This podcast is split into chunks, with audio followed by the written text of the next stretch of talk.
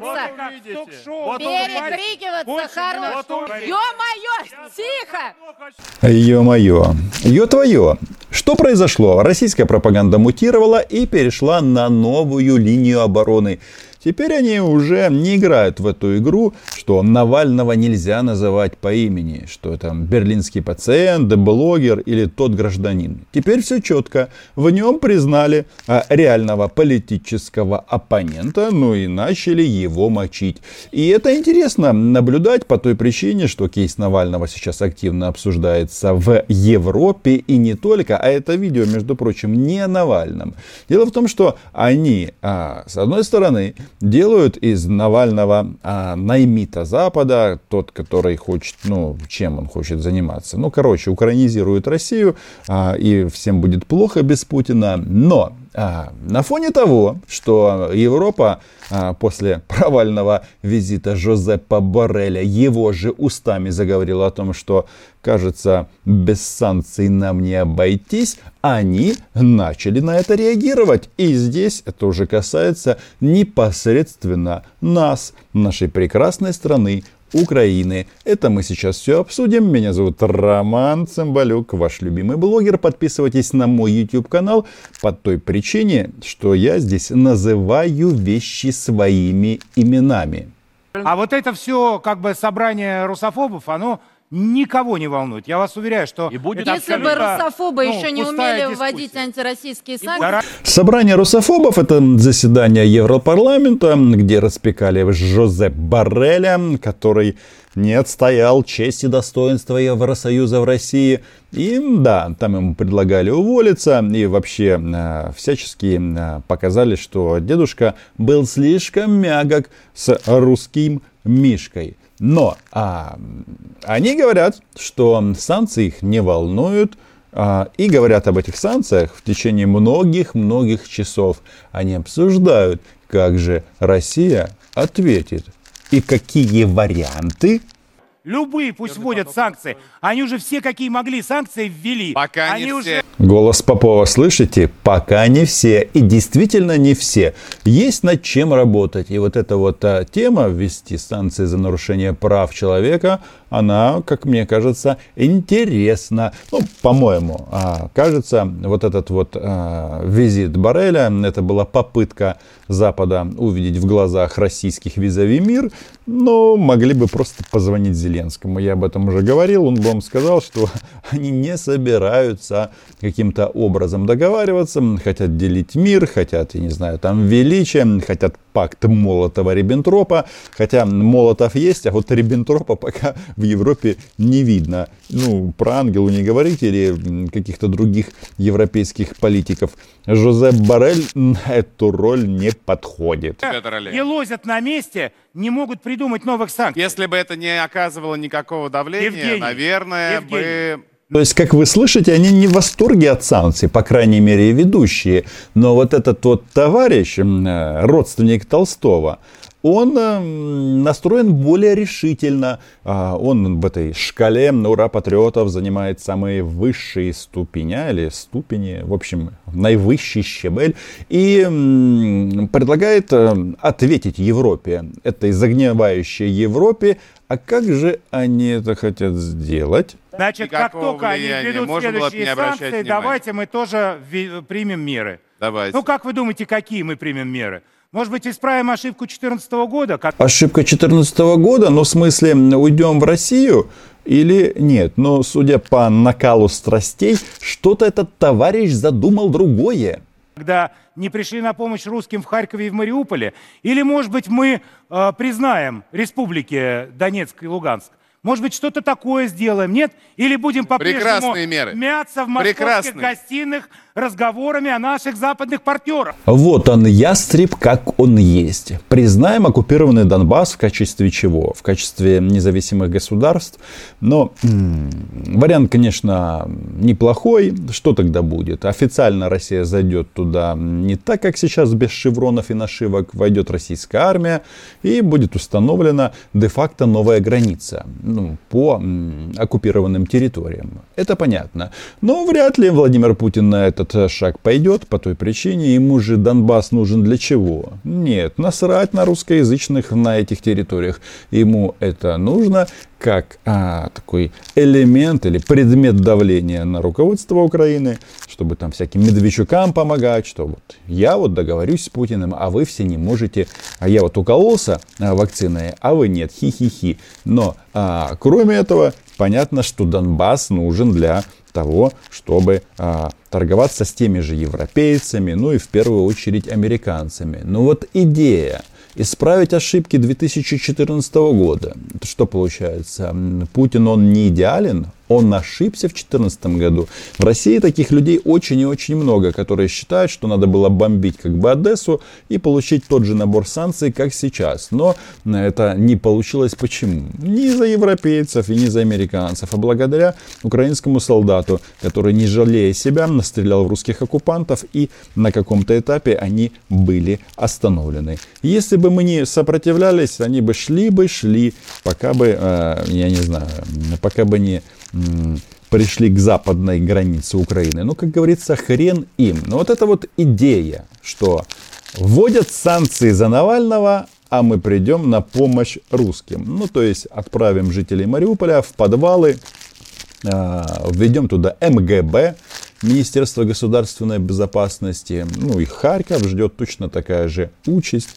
А, разбомбят там аэропорт, но как, это же русская традиция. Приходишь первым делом, развали аэропорт. Ну, так было в Луганске, так было и а, в Донецке. В Крыму история немножко получше в этом плане, но сути это не меняет. Они угрожают за Навального начать войну с Украиной ну, даже не знаю, идиоты? Нет, не идиоты. Это такая вот а, политическая игра. И вот эти вот а, предложения действовать силовым способом, они как-то ну, с регулярной, э, с большой регулярностью, завидной регулярностью начали появляться а, в эфирах российских телеканалов. Ну, то есть нужна как бы маленькая победоносная война, но маленькая не будет точно. Русский Иван, помни об этом. И пошел лесом вместе с этими вот женщинами с немытыми волосами, которые рассуждают про медведя. Ну, с немытыми волосами совсем было очень тонко. Многие подумали не о евродепутатах, а совсем о других представителях и совсем другой страны. Но здесь они как раз и обсуждают, что как это так, Европарламент требует голову Бареля за то, что он не привез голову Лаврова. В переносном смысле. Поэтому пока мы будем с ними сюсюкаться и церемониться, они это, конечно, для них это как бы ощущение приручения медведя. Но один раз надо взять дубину, и прекрасно они все поймут, без банки меда. Это они этой дубиной нам. И вот насчет дубины. Это логика хорошая, потому что, по-моему, Запад начинает понимать, что медведя вылечить, наверное, можно пытаться, но уже 7 лет пытаются, и лучше, конечно, усыпить. Мой великий говорил, предок, он война, свою жизнь посвятил это России. Ваш понимаете? Предок понимал, и частью война, России это самое была, низкое, есть что и будет. Быть. Украина. А это уже обсуждается украинская часть, о том, что Украина проводит там всякие нехорошие мероприятия, что у нас примет, э, собираются принять закон о коллаборантах, э, там какая-то система бальная для жителей оккупированного Крыма при, придумывается, предусмотрено, что если человек набирает какое-то количество баллов, там ну, длинный, длинный список критериев, то он является коллаборационистом. Кто такие коллаборационисты? Наследники Власова прекрасно прекрасно, хорошо э, должны помнить те, которые переходят на сторону оккупационной армии. В нашем случае это армия России. Кстати, закон о коллаборации, о коллаборационизме, он прекрасный, только принять его надо было э, в 2014 году. Вот сейчас э, партия Европейской солидарности внесла соответствующие законы, это Казалось бы, здорово. Я совсем согласен. но Единственное, не могу понять, а почему сейчас? Ну, у вас было большинство в, в предыдущем в составе Рады. Никто как-то особо не телился, не спешил. А сейчас как бы тема стала такой мейнстримом. А почему? Потому что стало понятно, что ну, себя надо защищать. Если мы не говорим об оккупированных территориях, об их освобождении, то людей, которые коллаборируются с Российской Федерацией на свободной части страны, а, чтобы эту свободную часть страны сохранить, нужно каким-то образом урезонить. И для этого нужно новое законодательство. Вот у нас там на Резникова набросились, что он говорит, что ну а что с ними делать? Они все граждане Украины, даже если получили российские паспорта. И с юридической точки зрения он абсолютно прав по той причине, что наша страна не запрещает двойное гражданство и никоим образом не наказывает, не, игнор... не, агр... не ограничивает этот момент. То есть мы что? Мы просто не признаем а, второе гражданство. Если товарищ получил этот паспорт с птицей, то что юридически это означает для государства украинского? Что он гражданин Украины, а его паспорт не признается, ну то есть как будто его нет. Ну, просто этот момент не учитывается в этом раскладе. Но паспорт-то есть. И паспорт это страны агрессора. Так вот, а, вот эти вот все м, реляции, которые мы слышим от российских пропагандистов, они интересны чем? Что в конечном итоге вот Толстой говорит о том, что м, Украина это часть России, да-да, а, будут нас освобождать от нас. Но не только он, все разговоры в конечном итоге сводятся к этому прекрасному по своему, по, по степени дебильности тезису. После возвращения Украины в лоно России действительно не будет охоты на ведьм. Что такое лоно? Термин этот можно воспринимать по-разному, но в том числе его можно воспринимать и как, знаете, есть такое хорошее а, украинское слово «рожки», «роскишниця». Если кто-то не знает, можете погуглить. Ну, интересно для того, чтобы обогатить словарный запас в украинском языке. Так вот, в эту «роскишницю» они хотят а, вернуть Украину. Ну, Донбасс уже вернули, а, и предлагается эта модель и всем остальным. Но на этом российская пропаганда не успокоилась и выяснилось, что российская пропаганда, да, она контузила а, Илью Владимировича Киеву а, прямо в прямом эфире. И это было забавно и интересно смотреть, что был человек, который в 2014 году, да-да, с оружием в руках, защищал государство Украина, а теперь что-то у него э, случилось в голове. Контузия. Скобеева контузила. Депутат Верховной Рады, объясните, почему Зеленский говорит, что украинцы не кролики, от того не дает им вакцину. С этой вакциной, как ни странно, лучше всех сформулировал глава МИД а Литвы Габриэлюс Ландсбергис, который сравнил покупку российской вакцины от коронавируса с финансированием агрессии России на востоке Украины. Очень жалко, что эту простую мысль никто так четко не сформулировал в украинской власти. Почему мы должны что-то покупать у страны-агрессора в принципе, если этого можно в принципе и не делать, потому как производители вакцин с каждым днем все будет больше и больше, и пройдет совсем немножко времени, когда эта печальная история коронавирусная в принципе будет перевернута. Но они, что они делают? Они используют, используют вакцину не для того, чтобы лечить украинцев. Им на них, ну в смысле на нас, абсолютно насрать. И опять же, опыт Востока Украины. Они это используют, что, мол, вот, это Россия, она не мачеха, а мать, что вот она может прийти и всех спасти. А нахрен оно нам нужно. Но вернемся к товарищу Киви. Это, кстати, прикольно. Он же у нас из правого сектора. И это прекрасная организация, которую по каким-то причинам запретили в России. Наверное, чтобы она у них выборы в Госдуму не выиграла. Она ну, нам дала просто прекрасных людей. Есть Сергей Стерненко, у которого прекрасный YouTube-канал, который просто а, рубит правду матку, а, несмотря ни на что и несмотря на фамилии. А есть Киева, который тоже начинал там, а теперь в ОПЗЖ. Странно, может быть действительно контузия. На самом деле, ведь э, вопрос спасения нации э, для нынешней власти в Украине это всего лишь навсего политическая история, вот, э, которая, которая контролируется Госдепом. Дальше там были слова о том, что американское посольство запретило нам покупать на российскую вакцину. Мол, у нас э, только американское посольство принимает э, решение по этому поводу. Ну, переживать не надо, в скором времени будет у нас и американские вакцины. Все это понятно.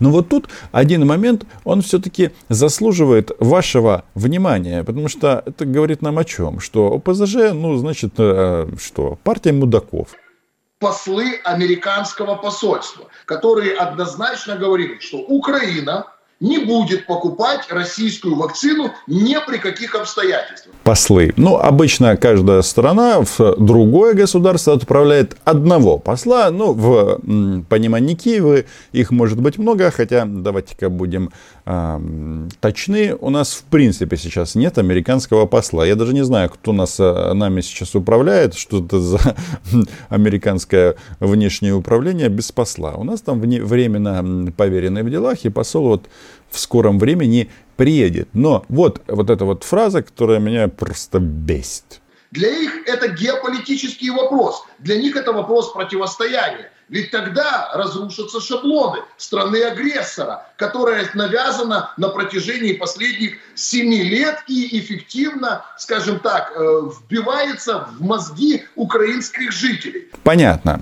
Это все медведчуковское влияние. Может быть, действительно этот спутник 5 заразен.